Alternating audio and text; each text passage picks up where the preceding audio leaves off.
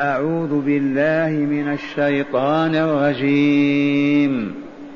إن الذين كفروا بآياتنا سوف نصليهم نارا.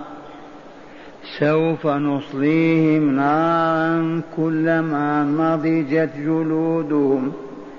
كلما نضجت جلودهم بدلناهم جلودا غيرها ليذوقوا العذاب.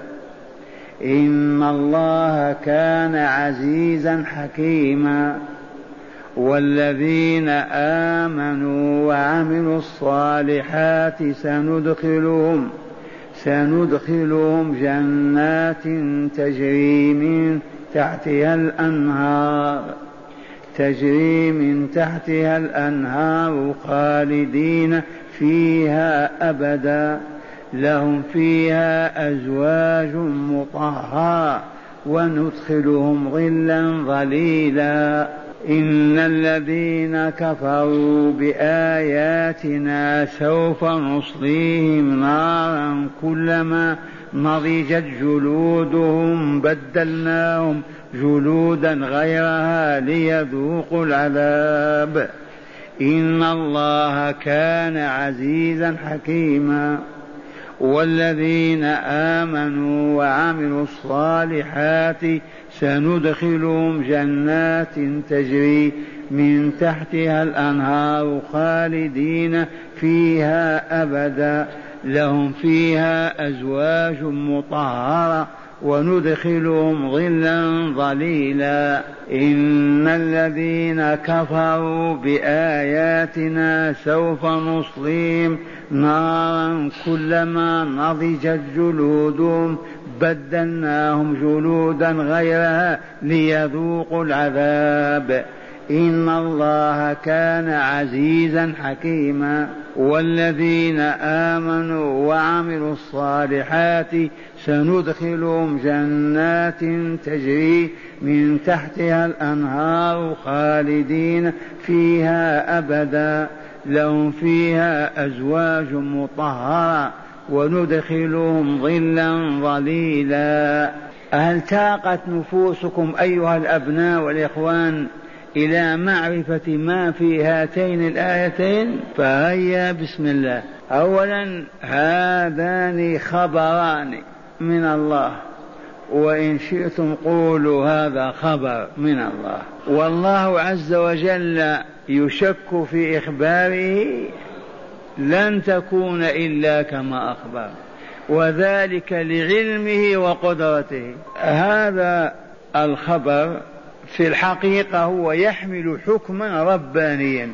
قضى الله تعالى وحكم بأن الذين كفروا يدخلهم النار يشقون فيها أبدا والذين آمنوا يدخلهم الجنة يسعدون فيها أبدا. وهذا الخبر وهذا الحكم اذكر قد أفلح من زكاها وقد خاب من دساها. أفلح فاز بالنجاة من النار ودخول الجنة لأنه زكى نفسه طيبها وطهرها. أسألكم بالله ما هي مواد التزكية؟ بما تزكو النفس وتطهر الإيمان والعمل الصالح. وقد خاب من دساها خاب خسر وأضاع كل شيء. خسر حتى نفسه وأهله ما سبب خسرانه؟ تدسية نفسه. ما هي مواد التدسية حتى نهرب منها ونجانبها حتى لا نقع فيها؟ الكفر والمعاصي. قد أفلح من زكاها أبيض كان أو أصفر في الأولين أو الآخرين في الأشراف أو في الضاعة. أفلح من زكى نفسه. هذا حكم الله. والله إذا حكم لا يعقب على حكمه إذ لا أعلم منه ولا أحكم ولا أعدل. وقد حكم أن من دسى نفسه خاسر. بما تدسو النفس أو تنتن وتتعفن بالكفر والمعاصي. سبحان الله. ما أسهل الطريق وما أوضحه. ومع هذا الناس يمشون في ظلام. فهاتان الآيتان ما خرجتا عن بيان حكم الله تعالى. قد أفلح من زكاها وقد خاب من دساها. كثيرا ما نقول للمستمعين هنا تقرير المصير. ولا في الأمم المتحدة. هنا تقرير المصير في الدنيا ولا في الآخرة؟ في الدنيا هنا الآدمي يقرر مصيره. فإن آمن وعمل الصالحات وتجنب الشرك والمعاصي فاز. والله لقد فاز. نجا أفلح قل ما شئت. اليوم على شرط أن يموت على الإيمان والعمل الصالح. ومن أشرك وكفر وغشي الذنوب والمعاصي خسر وعند المستمعين أهل الحلقة المباركة عندهم الحكم. لماذا الذين تزكو أنفسهم يدخلون الجنة والذين تخبث أنفسهم يدخلون النار؟ لأن الله لا يقبل ذا نفس خبيثة منتنة يجاوره في الملكوت الأعلى بل ينزله إلى أسفل سافلين.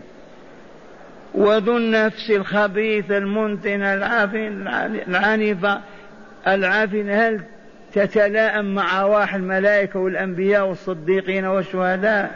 ما تقبل.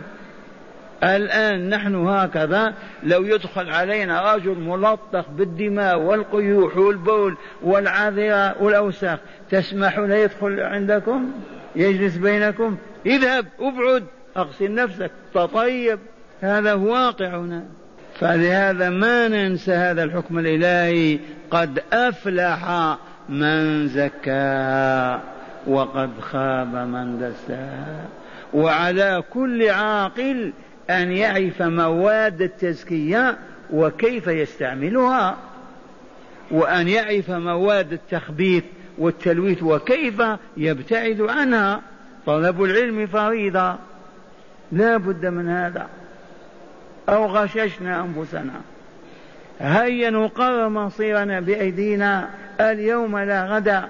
ونعود إلى الآيتين الكريمتين نتدارسهما.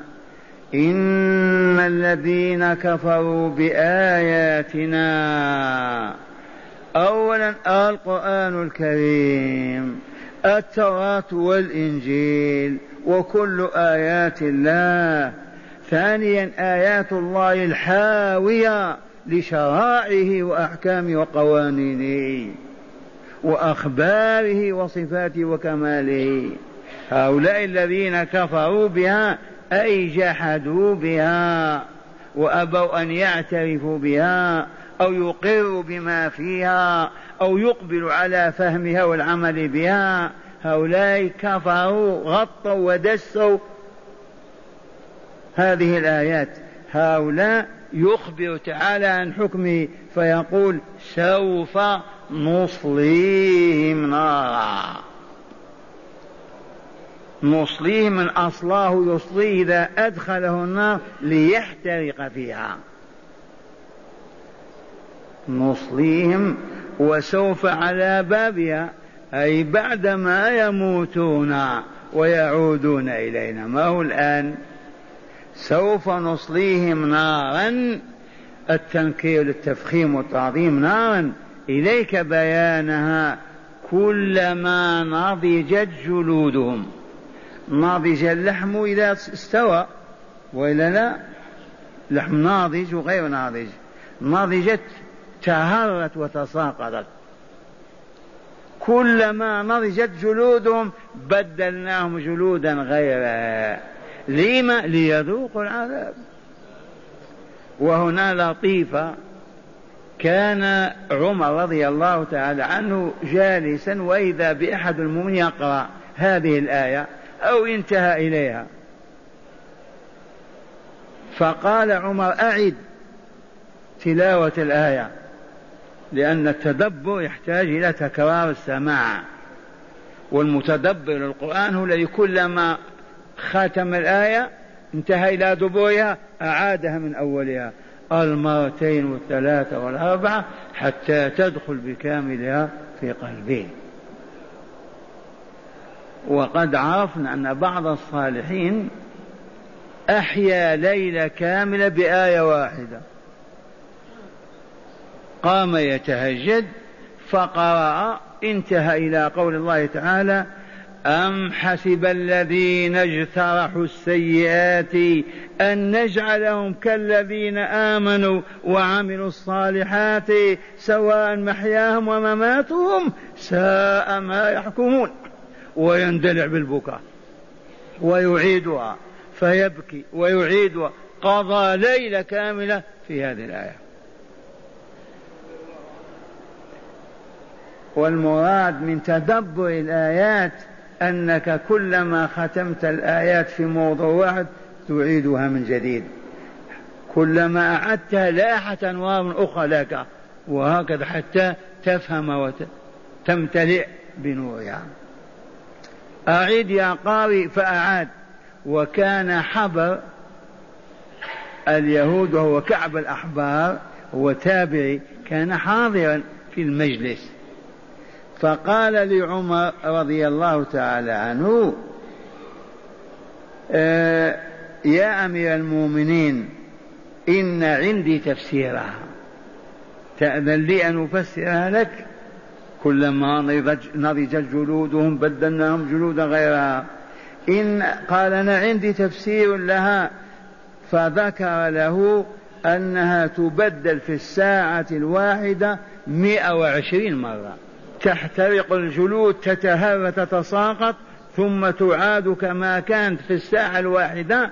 قطعا ما هي ستين دقيقة ما عندهم ساعة دقيقة.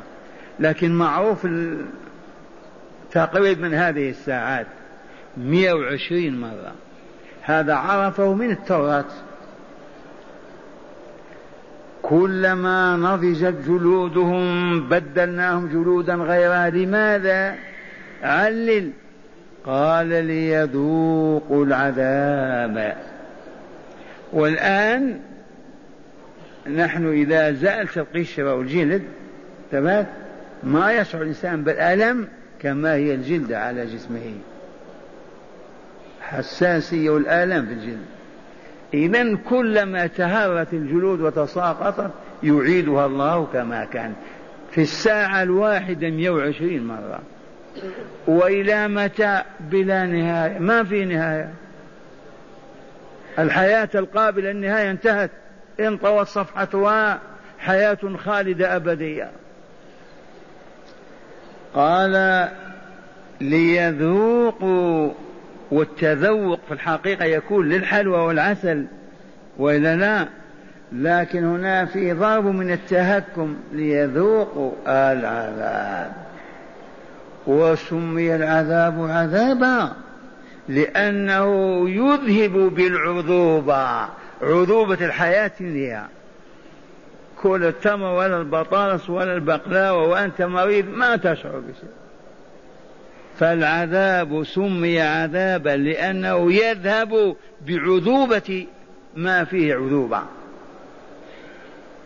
ليذوقوا العذاب. ثم قال تعالى إن الله كان وما زال عزيزا غالبا قاهرا لا يمانع في شيء يريده حكيما. يعذب من يستحق التعذيب ويسعد من يحق السعادة. ما تفهم أن الله يخلط ويخبط. لا حكمة عنده. قد يدخل على ابن أبي طالب النار ويخرج أبا جهل منها. والله ما كان. هذا الحكيم الذي يضع كل شيء في موضعه. هذه العدالة الإلهية.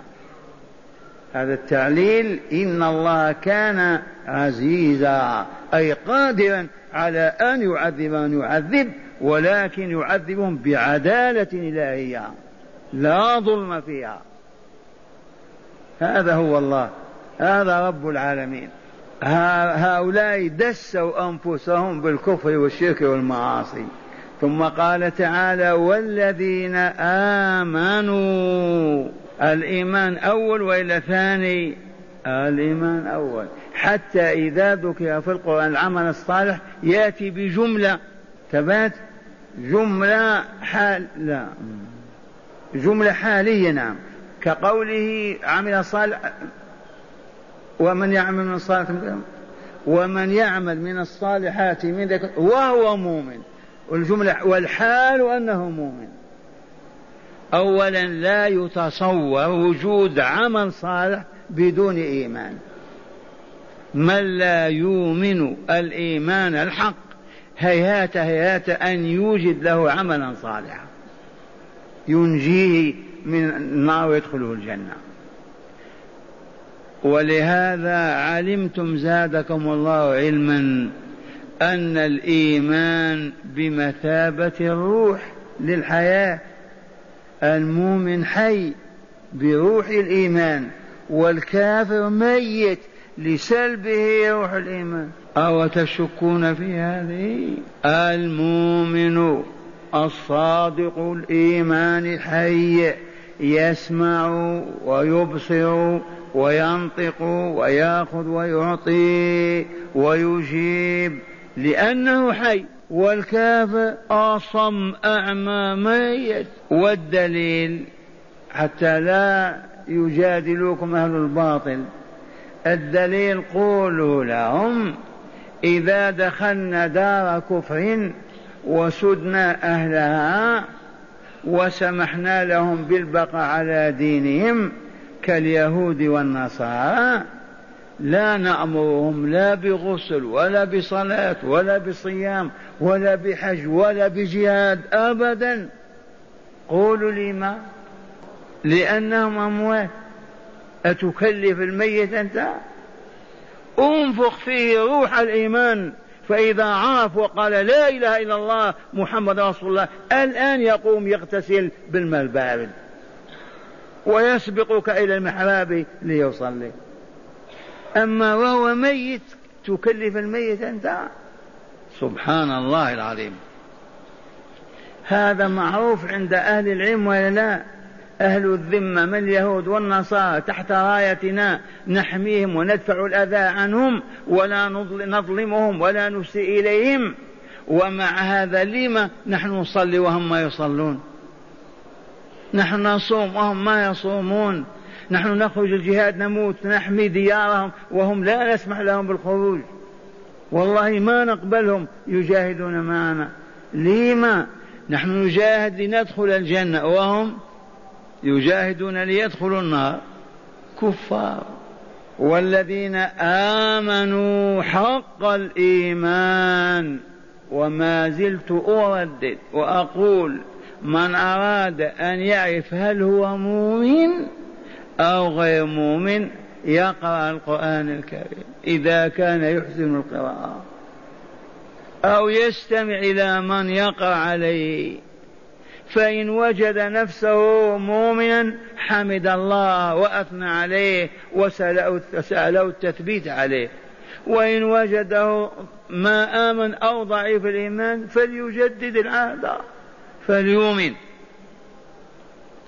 ومعنا آيتان. نقول إنهما كالشاشتين البيضاءين أو البيضاوين. من أراد أن ينظر هل هو مؤمن أو لا فليصغي إلي ويسمع وليشاهد نفسه. قال تعالى في بيان المؤمنين بحق وصدق إنما المؤمنون الذين إذا ذكر الله وجلت قلوبهم وإذا تليت عليهم آياته زادتهم إيمانا وعلى ربهم يتوكلون الذين يقيمون الصلاة ومما رزقناهم ينفقون أولئك هم المؤمنون حقا لهم درجات عند ربهم ومغفرة ورزق كريم. واضحة ولا لا؟ والآية الثانية والمؤمنون والمؤمنات بحق وصدق من هم؟ بعضهم أولياء بعض. أي بعض أولياء بعض. هذه الولاية تتمثل في شيئين. من يعرفهما؟ الحب والنصرة. الحب والنصرة. إذا لم تحب أخاك المؤمن أو أختك المؤمن ما أنت بمؤمن. مؤمن يكره المؤمن ما هو بمؤمن. يكره ولي الله. إذا استنصرك أخوك وأنت قادر على نصرته ثم هزمت وتركتهم ما أنت بمؤمن. والمؤمنون والمؤمنات بعضهم أولياء بعض. ثانيا يأمرون بالمعروف وينهون عن المنكر. ثالثا ويقيمون الصلاة. رابعا ويؤتون الزكاة. خامسا ويطيعون الله ورسوله. في الأمر والنهي أولئك المؤمنون حقا.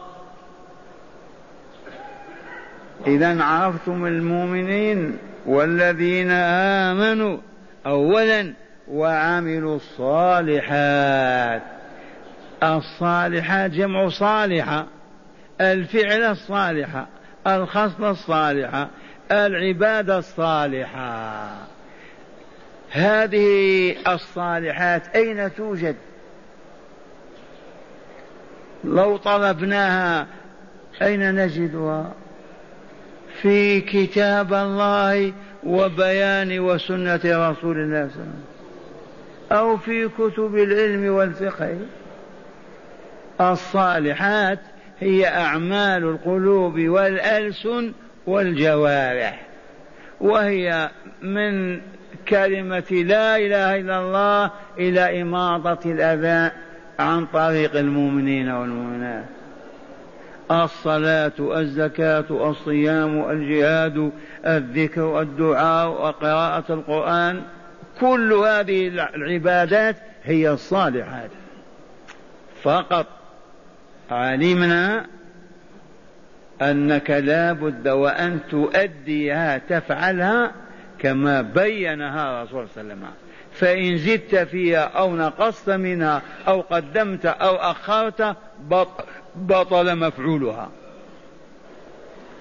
وعلى سبيل المثال في الزيادة والنقصان كم صلاة الصبح من ركعة؟ اثنتان. لو أن مؤمنا قوي الإيمان قال نصلي أربعة. لما أبخل ربي أصلي له أربعة. هل يوجد فقيه يقول صلاتك صحيحة؟ هو يعتذر يقول أنا ربي نصلي له أكثر ما دام طلب مني ركعتين أنزيد ركعتين. هل يوجد فقيه يقول صلاتك صحيحة؟ يوجد. لا. صلاته باطلة. أعد صلاتك. وأنتم يا أهل البصيرة لم نقول بطلت؟ ما معنى بطلت؟ ما تولد ولا تنتج الحسنات المزكيات للنفس لأنه عمل فاسد. عرفنا السر ولا لا؟ تكبيرة الإحرام فقط. لو تركها مصلي ثبات لما صلى ركعة كبر. أخرها بعدما قرأ الفاتحة والصورة كبر تكبيرة الإحرام. تصح صلاته باطلة لماذا؟ ما تنتج له أعد صلاتك. هذا التقديم والتأخير والزيادة والنقصان والظرف لو أننا الآن نصلي العشاء ونقول نحن لا ندري أنصبح أو لا نصبح هيا نصلي الصبح. ويؤمنا الإمام ونصلي الصبح. نجد فقيه في الدنيا يقول صلاة الصبح صحيحة الآن. لماذا؟ ما هو وقتها؟ إذا والله ما تنتج. أبدا ولا تولد طاقة ولا نور. إذا الصالحات تلك العمليات التي شرعها الله في كتابه وعلى لسان رسوله وبين الرسول الكريم صلى الله عليه وسلم كيف تؤدى بين أوقاتها بين تقديمها تأخيرها كمياتها. يجب أن نعلم هذا علما حقيقيا ونعبد الله به. فلهذا الجهل حرام وإلا حلال؟ لا يحل لمؤمن ولا مؤمنة أن يعيش وهو لا يعرف كيف يعبد الله. لو اضطر إلى الهجرة والله يجب أن يهاجر. يعني وجد في قرية ما فيها من يعرف شيئا. يريد أن يسأل كيف يتوضأ ما يجد. يجوز البقاء له في هذه المدة والله يجب أن يهاجر. ولا يحل له البقاء في هذا البلد. والذين آمنوا وعملوا الصالحات ماذا لهم؟ اسمع خبر الله عنهم. سندخلهم جنات. سندخلهم جنات. جمع جنة. والجنة البستان ذو الأشجار ذات الزهور والأوراق التي إذا دخلت تحت فيها غطتك وجنتك. جنات من وصفها تجري من تحتها الأنهار. تجري من تحتها من تحت القصور والأشجار الأنهار. كم نهرا يرحمكم الله بالجنة؟ ها؟ ما اكتشفنا خامس؟ أربعة. ما هذه الأنهار؟ أولا نهر ماذا؟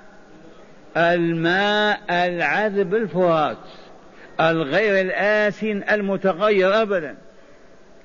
أنهار من ماء غير آسن وأنهار من لبن لم يتغير طعمه لا بالحموضة ولا بغيرها.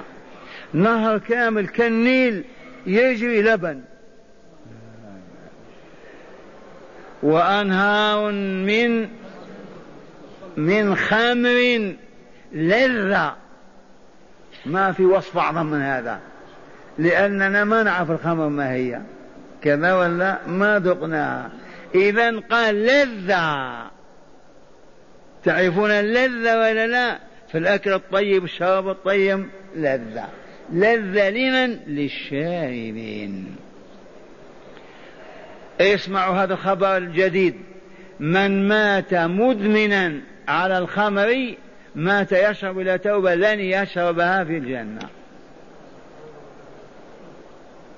من مات مدمنا للخمر لم يتركها ولم يتب منها حتى مات. على ذلك فإن كان مستحلا لها فهو كافر من أهل النار بلا جدال. وإن كان يفعلها وهو خائف وهو مؤمن حتى إذا دخل الجنة يصرف عنها. ما يشربها. لا تفهم أنه يريد أن يشرب ويمنع. لا أبدا.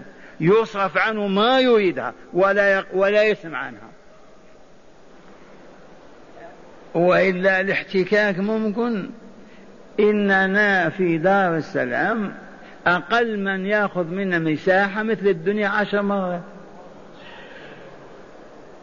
أقل ما تأخذ. عشر كواكب فقط. والذين آمنوا وعملوا الصالحات سندخلهم جنات تجري من تحتها الأنهار. جمع نهر خالدين فيها أبدا. خلودا أبديا. يخرجون إلى أين؟ في عالم آخر ما في إلا عالمان فوق الجنة وأسفل جهنم. ما في عالم آخر. خالدين فيها أبدا أبدا بمعنى لا يخرجون منها. إلى أين يخرجون؟ أولا لا يموتون لا يمرضون لا يكبرون لا يهرمون لا لا. إذا يبقى هكذا. في نعيمهم. خالدين فيها أبدا. لهم فيها أزواج مطهرة. الأزواج جمع زوجة أو زوج. أين أهل الحلقة؟ جمع زوجة أو جمع زوج. عرفنا أن الفرد إذا ضم إليه آخر قيل فيه زوج. فلهذا الرجل زوج وامرأته زوج. وإنما يقال زوج بالهاء للعامة حتى يفهموا. تبهتم؟ لهم فيها أزواج بمعنى زوجات. كم؟ الله أعلم. عرفتم؟ فقط عندنا يقين أن امرأتك إذا كانت من أهل الجنة لإيمانها وصالح أعمالها وبعدها عن الشرك والمعاصي إذا ماتت في عصمتك هي زوجتك. لا يأخذها آخر. وإن طلقتها أو ماتت وتزوجت غيرك ما لك فيها من حق. الذي تموت عنده هو زوجك. فلهذا أحد الأصحاب في الشام من يذكره أبو الدرداء مريض كان وباء عافانا الله وإياكم والعالم الإسلامي أصاب البلاد وباء كبير. فلما أصيب قال لزوجتي أي فلانة؟ إذا تريدين أن تكوني زوجتي كما أنت الآن يوم القيامة فلا تتزوجي بعدي. وإذا ما تريدين شأنك فما تزوجت وما هي إلا أشهر وماتت معه. رضي الله عنهما وأرضاهما. أزواج مطهرة. ما قال مطهرات؟ ثباتم لأن القرآن أسلوبه راقي يحمل معنى الخفة وعدم الثقل. مطهرة. كل واحدة مطهرة. من طهرها؟ الله. كيف طهرها بالعامة التطهير والختان؟ مطهرة من كل أذى ومن كل قذى ومن أبرز ذلك دم الحيض والنفاس لا ولادة ولا حيض ولا نفاس. أما العرق عرق الرجال كالنساء والله لأطيب من ريح المسك. أضف إلى ذلك لا تخرع ولا تبول. أبدا. إذا وتأكل. إيه نعم. أصناف الأكل. ولكن يتحول ذلك كله إلى عرق وجشاء وهذا الجشاء هذا أطيب من ريح المسكين. لطيفة. كان أحد اللبنانيين من المؤمنين. يركب سيارة مع مسيحي. فقال المسيحي للمسلم أمركم عجب أنتم أيها المسلمون. تؤمنون بأن أهل الجنة يأكلون ويشربون. لأن النصارى يقول الجنة تدخلها أرواح فقط. ظل لهم اليهود مسخوهم. كيف إذا يأكل ويشرب وما يبول وما يتغوط؟ ما هذا الاعتقاد الفاسد عندكم؟ يلهم الله تعالى ذاك اللبناني العامي هذا نستشهد به دائما عند قول الله تعالى وتلك حجتنا آتيناها إبراهيم على قومه. عمي قال يا مسيو أنت تقول هذا. عندنا الطفل في الشهر السادس والسابع والثامن والتاسع وهو يتغذى. يبول في بطن أمه يخرى. لو كان يبول يخرى كيف بطن أمه يصبح؟ يبول يخرى وفين الغذاء اللي يتغذاه؟ يتحول إلى دم. فكذلك أهل الجنة جعل الله وإياكم منا ناكل ونشرب ويتحول ذلك إلى جشا وإلى عرق. أزواج مطهرة وندخلهم من المتكلم؟ وندخلهم ظلا ظليلا. إن شئت قل بمعنى حياة النعيم الواسع الوارثة. لا ما هناك حاجة. هو حاصل ولكن حتى الظل لأن الجنة قال تعالى من سورة الإنسان لا يرون فيها شمسا ولا زمهريرا. الزمهير البرد أي لا حر ولا برد اعتدال دائم. فالظل يخبر الرسول صلى الله عليه وسلم عن شجرة طوبى. والذين آمنوا وعملوا الصالحات لهم طوبى. أه؟ طوبى لهم وحسن مآب. هذه الشجرة طوبى يسير الراكب في ظلها مئة سنة ما يقطعه. إذا وندخلهم ظلا ظليلا. قولوا اللهم اجعلنا منهم. اللهم اجعلنا ووالدينا وكل المؤمنين والمؤمنات منهم يا رب العالمين. والآن نسمعكم شرح الآيتين من الكتاب لتزدادوا معرفة ويقينا.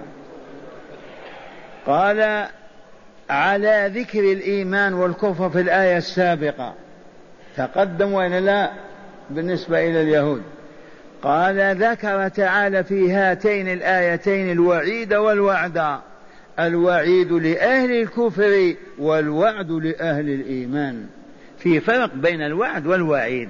الوعيد بالعذاب والوعد بالخير. دائما وابدا. قال فقال تعالى إن الذين كفروا بآياتنا سوف نصليهم نارا. يريد يدخلهم نار جهنم يحترقون فيها ويصطلون بها. كلما نضجت جلودهم تهرت وسقطت بدلهم الله تعالى فورا جلودا غيرها ليتجدد ذوقهم للعذاب وإحساسهم به. وقوله تعالى إن الله كان عزيزا حكيما تأذي عزيز حكيم إن الله كان عزيزا حكيما.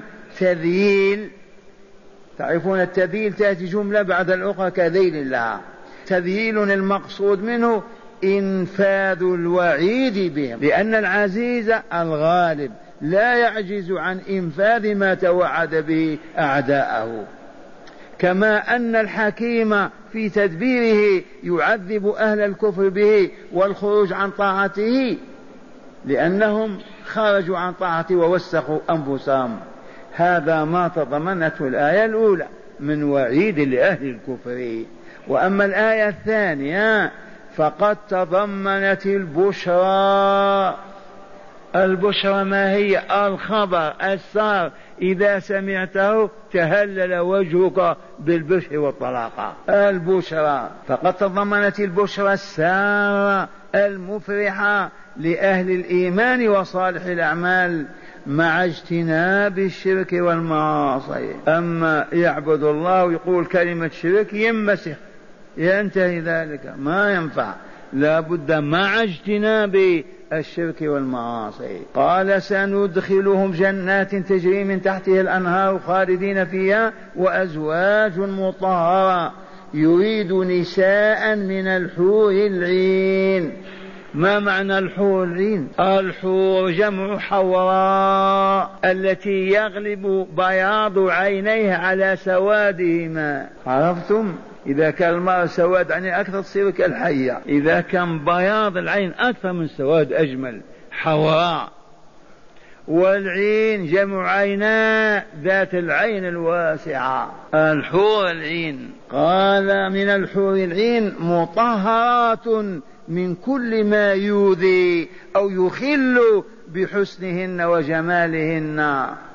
نقيات من البول والغائط ودم الحيض أما النفاس لا وجود له. وقوله تعالى وندخلهم ظلا ظليلا وارفا كثيبا وارفا كنينا يكنهم ويستر ويغطيهم. يقيهم الحر والبرد. قال وحدث يوما وحدث يوما رسول الله صلى الله عليه وسلم عن الجنه. فقال في الجنة شجرة تسمى شجرة الخلد. يسير الراكب في ظلها مئة سنة ما يقطع ظلها. اللهم اجعلنا من أهلها. الآن هداية الآيتين. فيهما هداية ولا لا؟ تخلو آية من هداية؟ أولا الكفر والمعاصي. موجبات للعذاب الأخروي. يقينا الكفر والمعاصي موجبات للعذاب الأخروي. ثانيا بيان الحكمة في تبديل الجلود لأهل النار وهي أن يدوم إحساسهم بالعذاب. ثالثا الإيمان والعمل الصالح مع ترك الشرك والمعاصي موجبات للنعيم الأخروي. أليس كذلك؟ رابعا الجنة دار النعيم خالية من كدورات الصفو, الصفو والسعادة فيها. كل شيء يكدر صفوها أو سعادة ممنوع لا يوجد في الجنة ما يكدر أبدا صفوها وسعادة الناس فيها. اللهم اجعلنا من أهلها.